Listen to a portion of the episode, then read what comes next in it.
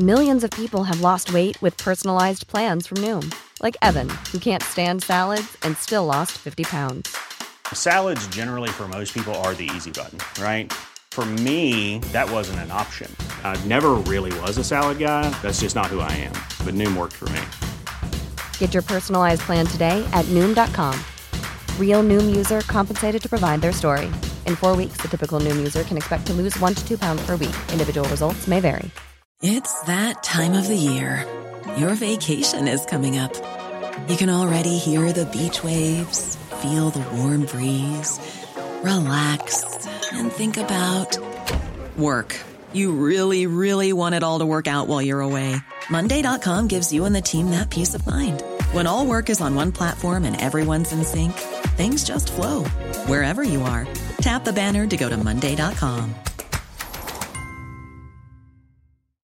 Hey, Dave. Yeah, Randy. Since we founded Bombas, we've always said our socks, underwear, and t shirts are super soft. Any new ideas? Maybe sublimely soft. Or disgustingly cozy. Wait, what? I got it. Bombas. Absurdly comfortable essentials for yourself and for those facing homelessness. Because one purchased equals one donated. Wow, did we just write an ad? Yes. Bombas. Big comfort for everyone. Go to bombas.com slash ACAST and use code ACAST for 20% off your first purchase. Hi, and welcome to Hold Your Fire, a podcast by the International Crisis Group. I'm Naz Modirzadeh. And I'm Richard Atwood. Today we're going to talk about Iraq. We're going to talk about the protests, known as the Tishreen movement, that have upended Iraqi politics over the past few years. We're also going to talk about Prime Minister Mustafa al Kadhimi's trip to Washington this week, and US President Joe Biden's announcement that US forces will end combat operations in Iraq by the end of the year. For months, young Iraqis have been on the streets, intent on sweeping away the old guard. From late 2019 to the end of 2020, protesters camped out in city and town squares across much of central and southern Iraq. Like many protests elsewhere in the world, the Tishreen uprising in Iraq was mostly a leaderless, youth driven, and grassroots movement.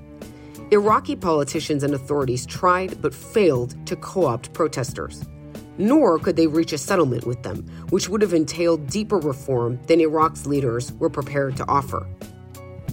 In Iraq, three more protesters have been killed today as demonstrators continue their campaign for new elections and an end to corruption. Sentiment was clear among protesters on Tuesday, calling for justice in the face of a growing tide of activist assassinations.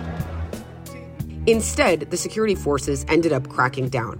Paramilitaries, known as the Hashd al Shabi, many of which are backed by Iran and fought the Islamic State, played a role in the repression. This year, protests have largely dissipated, but although they forced one government to step down, the chronic problems that brought thousands of young people to the streets remain. It's far from clear that elections this October can regenerate Iraqi politics and offer a way out. I'd like to thank the American people on behalf of all Iraqi people. Mr. President, I thank you for all the blood and preserve the American has given for free and democratic Iraq. Our role in Iraq will be as a uh, dealing with not, it's just to be available to continue to train, to assist, to help, and to deal with ISIS as it, as it arrives. But uh, we are not going to be by the end of the year in a combat mission. That was Prime Minister Kadhimi and President Biden just after their meeting in the White House a few days ago. But although Biden announced that US forces would end their combat mission, it's not clear how much that will change what the 2,500 American troops currently in Iraq are actually doing. Although US forces are there to fight ISIS, American troops have been attacked by some of the Iran backed paramilitaries that Naz mentioned. Those attacks picked up after the killing by the US in early 2020 of Iranian Revolutionary Guards commander Qasem Soleimani and the Iraqi paramilitary commander Abu Mahdi al Muhandis. Today we're going to talk to Lahib Higel, Crisis Group's Iraq expert. Crisis Group has just published a big report by Lahib on the protest movement. The report's called The Tishreen Movement From the Barricades to the Ballot Box. Lahib, thanks for joining us. Thank you. So, like, can I ask if you had to kind of distill what were the the key or the central uh, causes or or demands of the protest movement uh, in 2019? Uh, what would you say? The protest started as a reaction first to uh, student marches where students of uh, higher education were protesting the lack of job opportunities. People were also demonstrating, as usual, what happens after summers is that heat waves go through much of Iraq. There's a very poor provision of electricity in Iraq, especially in the southern governorates. And in 2018 in Basra, there was also a lack of clean water for people to drink. So these issues compounded after years and, and made people, especially young people, come together and organize themselves in a non political way. So the usual grievances were there uh, lack of work opportunities, poor public service provision. But because the reaction by the state was very swift and very harsh in the first days of the protest on the 1st of October, people killed, nearly 100 only in the first week of the protests. The demands changed. They changed into some wanting a complete overhaul of the post 2003 political order, meaning resignation of not just the government, but also the parliament, and installing an interim government and facilitating early elections under a new election law. These demands really came as a shock to the political elite first of all, what happened was that the harsh response didn't disincentivize people from coming into the street. On the other hand, uh, there was a large popular backing to the protesters. As it happened in October, there was a brief pause for the so called Arba'in pilgrimage, a significant Shia holiday. So the protests took a pause for about two weeks and, and came back with larger crowds, and that was also when the sit in demonstrations took over Tahrir Square in Baghdad and also other significant protest sites throughout the south. And Lahib, you've done a great job of describing for us how this really wasn't an organized kind of top down uh, movement or one put together by political parties.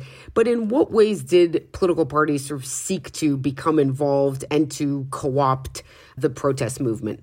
When it was clear that the protests were going to continue, the traditional parties of mass mobilization, including uh, the Communist Party and the Sadrists, decided that they need to take part in this as parties that would usually or claim that they stand sort of on the people's side.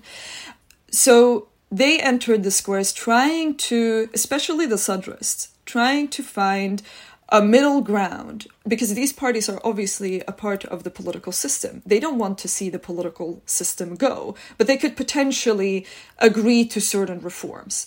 So they, together with the activists uh, and with significant backing, we should not forget, of the main religious institution that we have in Iraq, the Marja'iyya, which is headed by Grand Ayatollah uh, Sistani, they together started crafting certain demands that finally pressured the government to resign. After this, there was a clear rift between what the protesters or the activists wanted and what the political parties that came in support of the protest wanted. They wanted to move back into politics as usual, sort of saying that the protest movement had played out its role in the streets. Now we have to go back. You know, we have managed to get the government to resign. There will be a new prime minister. It's time for life to go back as normal. Protesters, on the other hand, were not happy with this. I should say most of them. Some of them accepted this, wanted to give it a chance, see what a new prime minister could potentially offer. But it stood very clear that, for example, issues of accountability would not be addressed because of the repression, there was simply such a big distrust that the political elite would reform itself. So we still have protesters wanting to see the political system reformed fundamentally, whereas most parties would say that we have done what we promised to do. So, Lahib, we'll move on in a moment to the way that the security forces, paramilitaries uh, responded. But you, you mentioned that the Sadrist Party. Could you say a word or two more about how its leader, Muqtada al Sadr, is this cleric from you know, prominent Iraqi family who became famous for opposing the US presence in the early years after the US invasion. He's always sort of portrayed himself as, as challenging the traditional political elite, even though he's now pretty much part of that elite.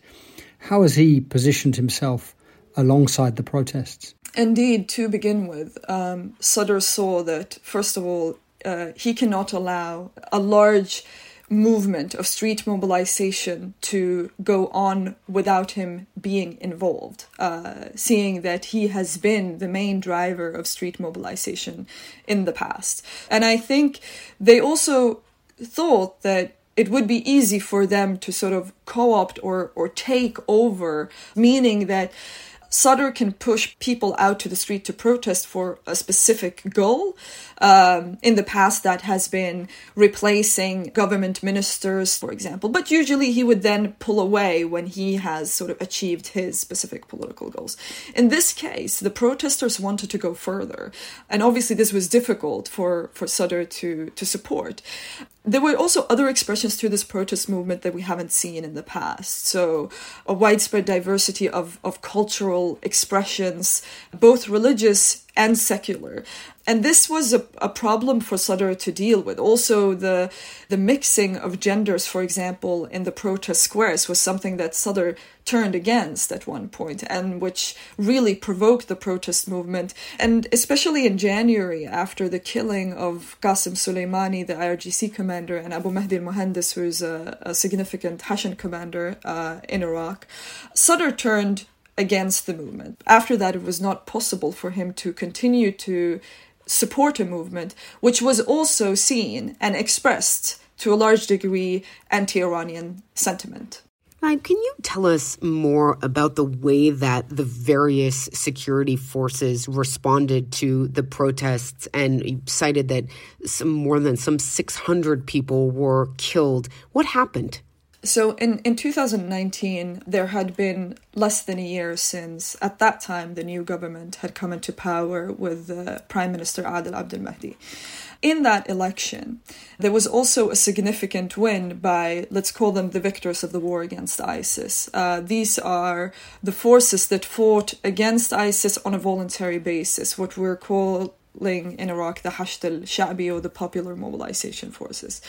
These are an umbrella organization for paramilitary groups, especially from the south, uh, so Shia paramilitary groups that took up arms to fight ISIS they many of them already existed as political organizations in the past some of them created new political parties ahead of the 2018 elections. So these parties or these groups essentially translated their battlefield victories into election success by winning a large amount of seats in parliament.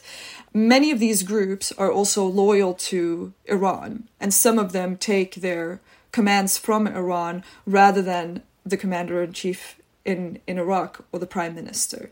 So what happened in terms of the repression was not only that state repression of protests has happened in the past, all security forces have been involved. But now there was an added element with these paramilitary groups that make up the Hashd al-Sha'bi.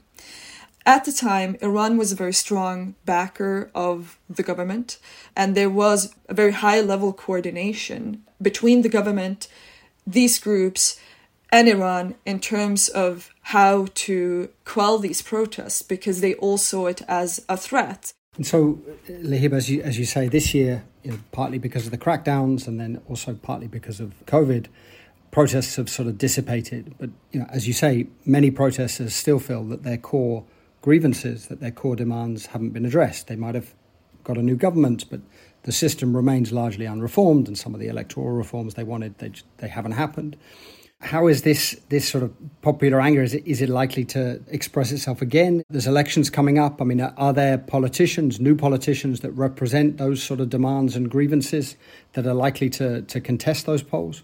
Indeed, we haven't seen much in in terms of uh, a reform agenda, and I don't think that that was expected either from this government, considering that it's an interim government.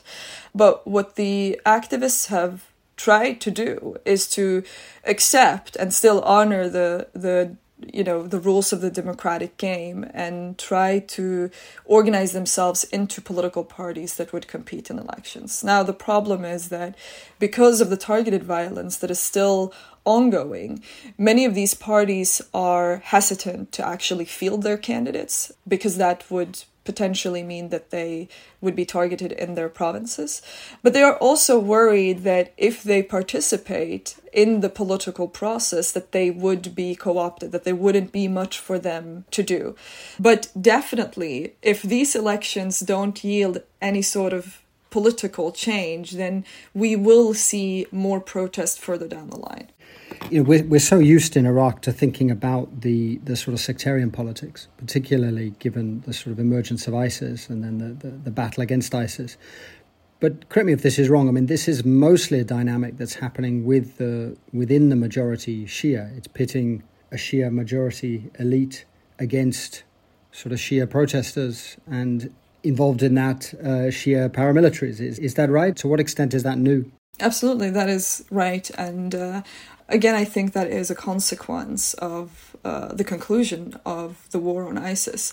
Large parts of the Iraqi population, especially the younger generation, does not really believe in the sectarian conflict they did not experience the rule of Saddam and and they also many of them were too young to have directly experienced the the sectarian war so coming out of the experience where they fought against ISIS, and that no longer seems to be a direct threat to them. They really wonder what it is that their leaders, uh, at the end of the day, governance has been Shia led since 2003. So for them, this is no longer convincing.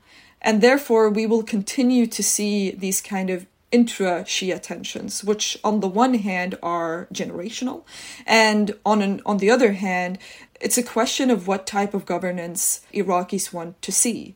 We have a part of the population that is very conservative, and then on the other hand, you have a very globalized generation of youth that are more secular Lahib, can I ask you about the role of Iran, particularly in the context of, of the PMF and, and, this dual role that you mentioned of both being kind of formally and legislatively part of the Iraqi state, but also often uh, claimed to be more under the direct control of Iran? How should we understand Iran's role in this? In, in terms of control, Iran's role has peaked and it's and it's going down. So as I mentioned with the electoral gains that these groups made in the 2018 elections, an Iranian and Iraqi government and Hashid interests sort of aligned. Uh, there was a very tight coordination and cooperation between the two. Today, there is still, of course, significant backing by Iran to these groups, and I don't think that that is going to go away considering the remaining US Iran tensions that, that occur inside Iraq. We still see attacks by these groups against US targets or coalition forces targets, etc. But with the killing of, of Qasem Soleimani and, and Abu Mahdi Muhandis, this coordination started to fragment in the sense that these various paramilitary groups lost two of its main leaders, the Iraqi one and and the Iranian one. This has meant that some of them have have been going on to make their own decisions. So we still have a degree of coordination, but I don't think that it is what it's used to be. So you know, as we said up top, uh, Prime Minister Kadhimi was in DC, was in Washington just this week. A couple of days ago, he met with President Biden in the White House. There were the sort of usual words of support, but then President Biden also announced that the US would end its combat mission in Iraq by the end of the year. Is that sort of significant, and what, is, what does that mean for what U.S. forces are doing in Iraq? I think the timing of it is significant because we are headed towards elections. Uh, for the US, it has been important to try to lower the temperature with these pro Iran groups in Iraq that have been mounting attacks against the US uh, and diplomatic missions in Iraq. And in order to do that, they need to have a strong ally in Baghdad. For the moment, that is Prime Minister Kadhimi. However, he himself has, because of these US Iran tensions, suffered a lot ever since the killing of Soleimani and Muhandis. It has been a demand by many of the, the Shia parties, in particular those that are sort of on the pro Iran side, that US forces should be expelled. And there has been a long debate in Iraq in terms of what does that mean. The the coalition forces have been transferring their mission from a combat role into a more advisory role, sharing intelligence. This transition has been going on for quite some time. So there is nothing new about that. And I don't think that we will see any significant reduction in the level of troops. And so I think the, the timing of this message is really geared towards the elections. And I think it has had some effect in the sense that many political parties in Iraq, including some of the Shia political parties, have come out in support of this. Whereas, let's call them the resistance groups of the Hashid are still very skeptic of this. Those resistance groups, those are the groups that are backed by Iran or aligned to Iran. Exactly. They have not been accepting the narrative that has been going on for a long time, that has been communicated from the US and from coalition forces, that the mission is transitioning. To them, they see that there are still combat forces on the ground. It remains to be seen if, if they will accept the promise that has now been delivered during during Kadhimi's uh, visit to DC. In your view, Lahib, what will be the role in the upcoming elections of attitudes towards the U.S. presence? Is it largely one that acts in a mode of resistance and that there is a, a kind of um, antipathy towards the U.S. presence that can be mobilized in the elections? Or is it a more complicated picture? In that sense, we have two sides within the Iraqi political scene and, and sort of uh, a middle ground that is a bit more complicated. On the one side, you have Kurdish political parties, Sunni political parties, and some, let's call them moderate Shia political parties that very clearly state that continued US presence in Iraq is important to fight ISIS.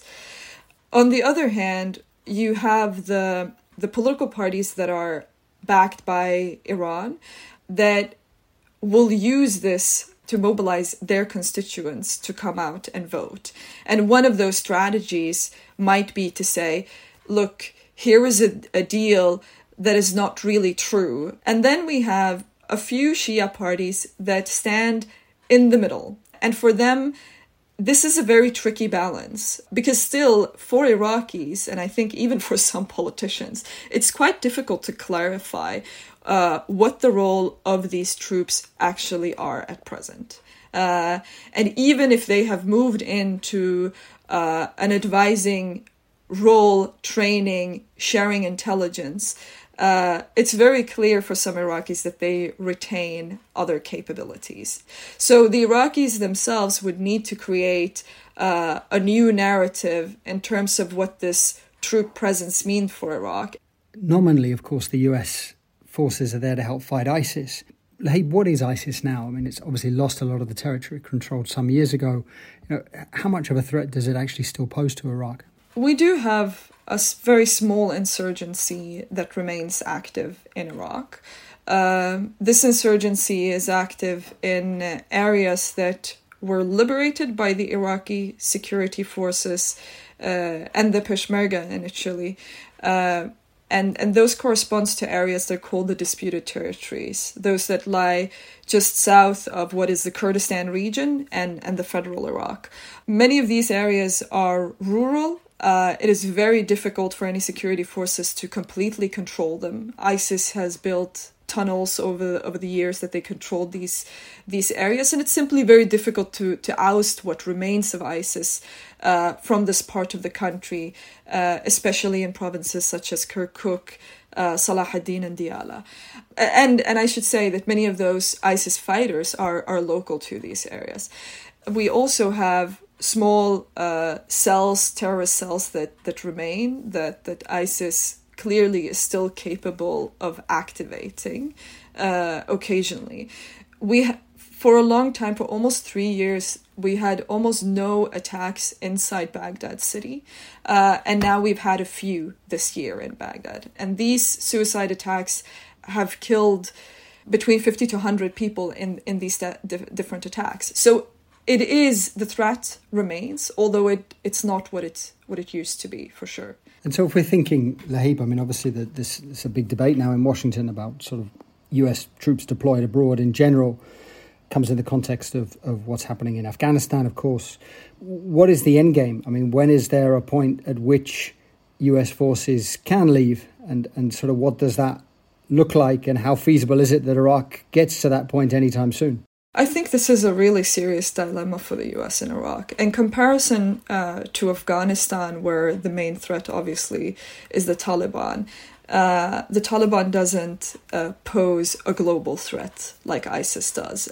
And they have a past experience of this, right? And with this, some of the people in this administration in particular, uh, when Obama withdrew in 2011, you know, that was what what gave the the space for for ISIS to grow and ev- eventually take over. And I don't think that any US president wants that potentially to happen under their watch. So to a certain degree, it's you know kicking the can down the road, and I guess then with time they're hoping that the kind of tense political situation that we have in Iraq today between various uh, parties and security forces uh, will stabilize to a degree that the Iraqis themselves can take care of the threat. Lahib, could I could I take the position of kind of a, a skeptic about the, the US presence and say sure, you know, ISIS was a big global threat when it controlled a big chunk of Iraq and Syria and had this sort of infrastructure to inspire attacks abroad, even direct them in some cases, have this mass recruitment going on, including in Western societies. But the chance of it ever, even if it remains a threat in, in Iraq and Syria, as you described, the chance of it ever becoming that again is quite small. So, is it right to see it as, as still the sort of global threat that it once was? And is it sort of right to, to think that the US presence is just about countering that potential global threat again? No, you're right. I, I don't think that it's it's only about that, but I, I meant specifically in terms of the decision to withdraw at this point. I still think that that is a risk in the back of the head of this administration. Uh, that if the US leaves, it would leave for good. I assume that would be the aim, uh, and no one would want to be dragged back in with the risk that that that ISIS uh, could re- regroup somehow. It's true that that the recruitment capacity of ISIS is not what it was and and will not be again. We cannot forget with the Iraqi context uh, in particular is that ISIS was able to uh, to thrive in the beginning, very much based on the grievances uh, in the Sunni areas. And a lot of recruits came from these areas in Iraq. Now, what we have seen post ISIS is that many of these areas are slowly reconstructing life is, is is coming back to normal but many of the grievances that existed from there before are are still relevant and so, what would happen if US troops did actually just pull out completely? I think, in terms of the intelligence sharing, uh, the US forces are quite significant. If you listen to what the coalition forces say, uh, they say that the Iraqi security forces are very much ready uh, to do the, the groundwork, which they already are. But then the question is, of course, if they would pull out altogether, there would be no further support in terms of the advisory role and the training. And I and I think some of the Iraqi security forces that I've I've spoken to would say themselves that uh, they would not want to do without that support. Lahib, in the end, do you have the sense that for the U.S., it, the the question is more about counterbalancing Iran and and managing the Iran threat, or is your sense that it is uh, this kind of genuine concern about the ongoing threat posed by ISIS? So I think under the previous administration, it was very clear uh, that the U.S. presence in Iraq served a dual purpose: one to to counter ISIS, and the and, and the other one to to counterbalance Iran. I'm not sure to what degree this is uh, still, you know, one of the, the core reasons for this administration. The US has entered into talks uh, with the Iranians over re entering the nuclear deal. This might take a long time for sure.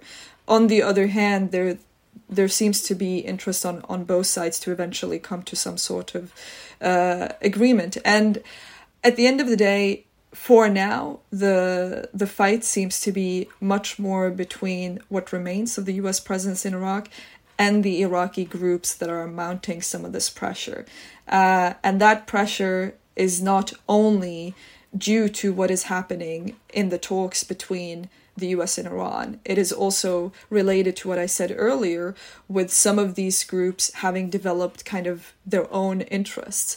The question then is to what degree is it worth for the US to stay with, with the risk of having their troops harmed?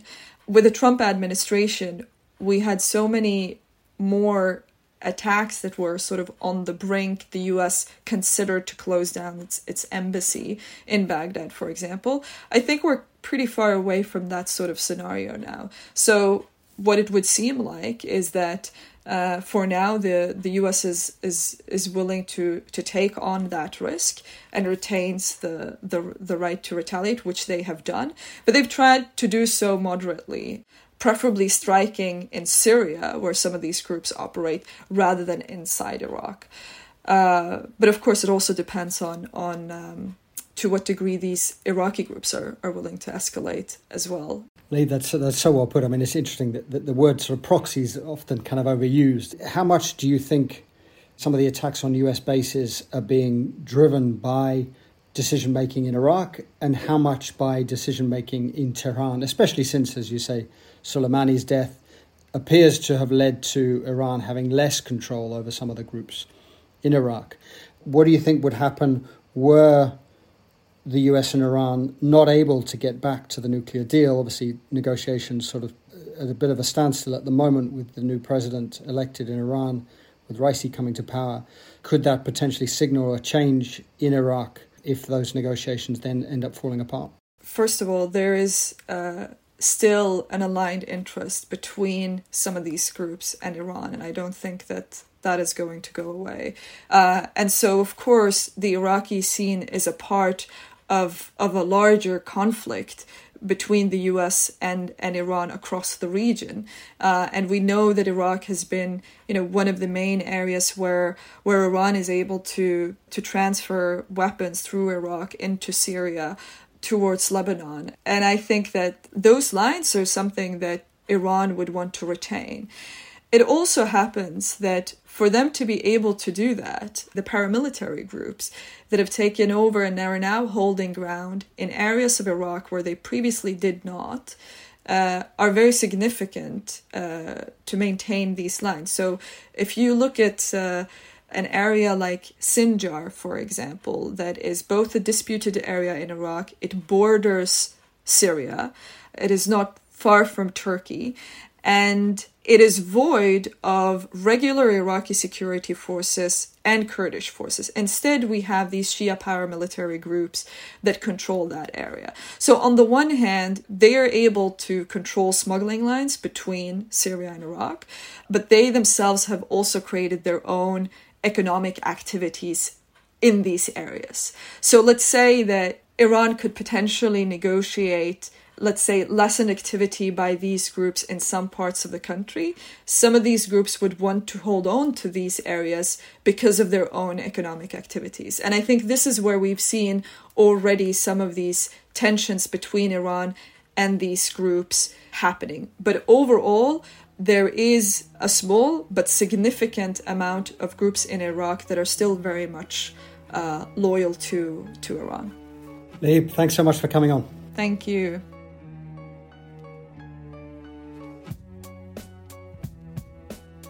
So, Naz, another fascinating discussion with, with some familiar themes, including, of course, the, the role of US forces yeah, absolutely. I, I thought, particularly when she described the idea that for many Iraqis, they really don't know what is the purpose of the American forces remaining in Iraq and what is the scope of their authorities and the scope of their capabilities. Uh, I think that's really a striking observation. And the idea that, you know, to a certain extent, the idea of, of, of arguing that, that one is encouraging or supporting democracy and democratic change while also seeking to maintain a military presence that is shrouded in secrecy from the population seems problematic, uh, to say the least.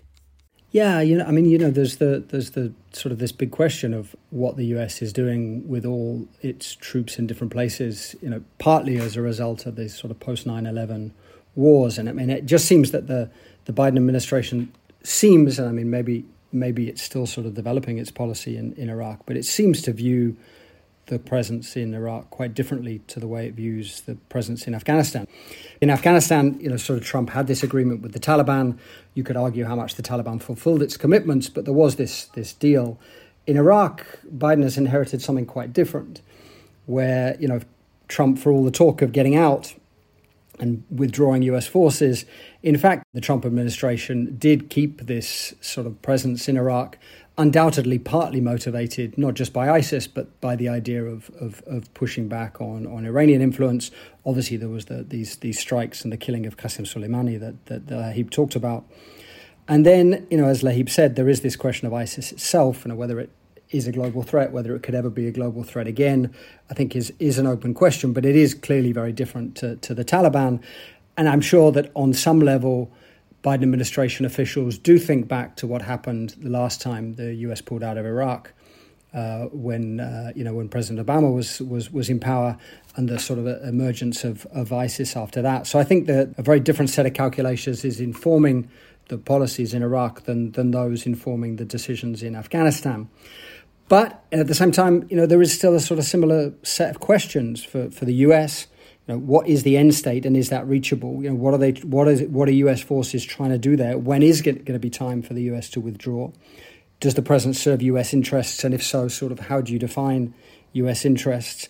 And then I think for, for you know for an organisation like Crisis Group, the U.S. presence, whether it's in Iraq or whether it's in other places, you know, is is it making things better or worse for the country or for the for the conflict, for international peace and security more broadly? Absolutely, and in a sense, I think in terms of the comparison with Afghanistan, this larger question of whether or not we expect increasingly eh, an idea of of an end to war without any expectation that that means peace, right? So this kind of sense that there is a withdrawal, there is a drawing down of troops, and yet there is also simultaneously this notion that that some kind of forces will remain in place and will continue, you know, as Lahib put it, to be able to engage in attacks and sort of what what does that, as you said, or what does the end look like, and how what does it mean for there to actually be an end to conflict in a country like Iraq? Right, right. I mean, there's the, there's the, the sort of expression "end forever wars," but you know, the, the, of course, the wars will continue when the U.S. Uh, withdraws, as we're seeing in Afghanistan. I mean, the war,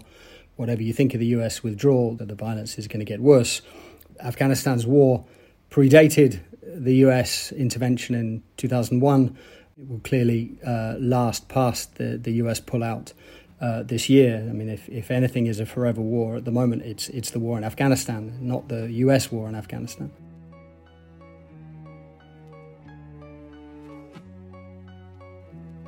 Hold Your Fire is a production of the International Crisis Group. I'm Naz Modirzadeh. And I'm Richard Atwood.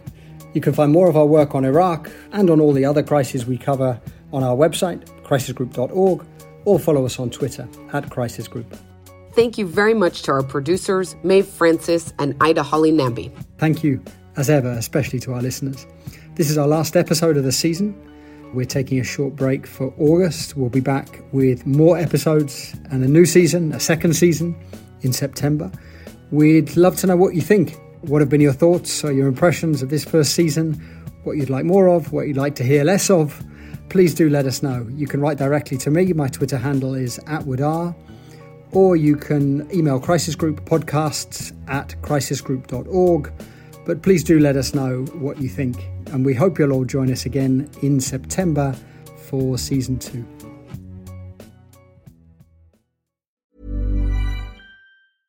Want flexibility? Take yoga. Want flexibility with your health insurance? Check out United Healthcare Insurance Plans. Underwritten by Golden Rule Insurance Company, they offer flexible, budget friendly medical, dental, and vision coverage that may be right for you. More at uhone.com. Imagine the softest sheets you've ever felt. Now imagine them getting even softer over time. That's what you'll feel with Bowl and Branch's organic cotton sheets. In a recent customer survey, 96% replied that Bowl and Branch sheets get softer with every wash. Start getting your best night's sleep in these sheets that get softer and softer for years to come. Try their sheets with a 30-night guarantee. Plus, get 15% off your first order at bowlandbranch.com. Code BUTTERY. Exclusions apply. See site for details. Even when we're on a budget, we still deserve nice things. Quince is a place to scoop up stunning high-end goods for 50 to 80% less than similar brands. They have buttery soft cashmere sweaters starting at $50, luxurious Italian leather bags, and so much more. Plus, Quince only works with factories that use safe, ethical, and responsible manufacturing. Get the high-end goods you'll love without the high price tag with Quince. Go to quince.com/style for free shipping and 365-day returns.